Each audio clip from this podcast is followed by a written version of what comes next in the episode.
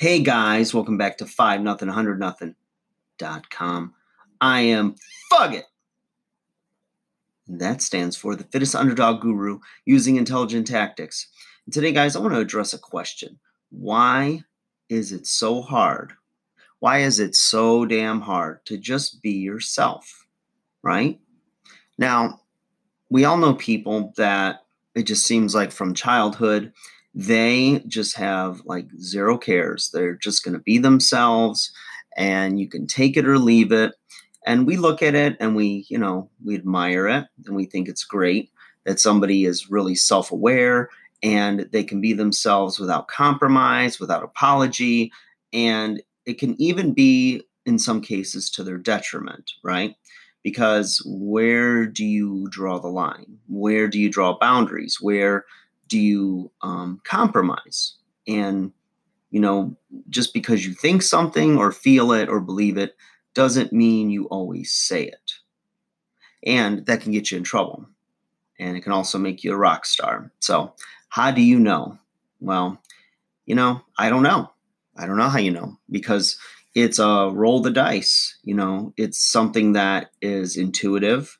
And I think that, you know, you're never going to completely know when that time uh, to express yourself fully is and when not. And, you know, it can either, again, get you in a lot of trouble and do some irreversible damage, or uh, it can make everything just flow and change your life in a good way. So I think, you know, from my perspective, no no person ever completely knows um, how many celebrities that have you know had their big breakthrough and did a lot of amazing things in their career and were adored and loved by so many.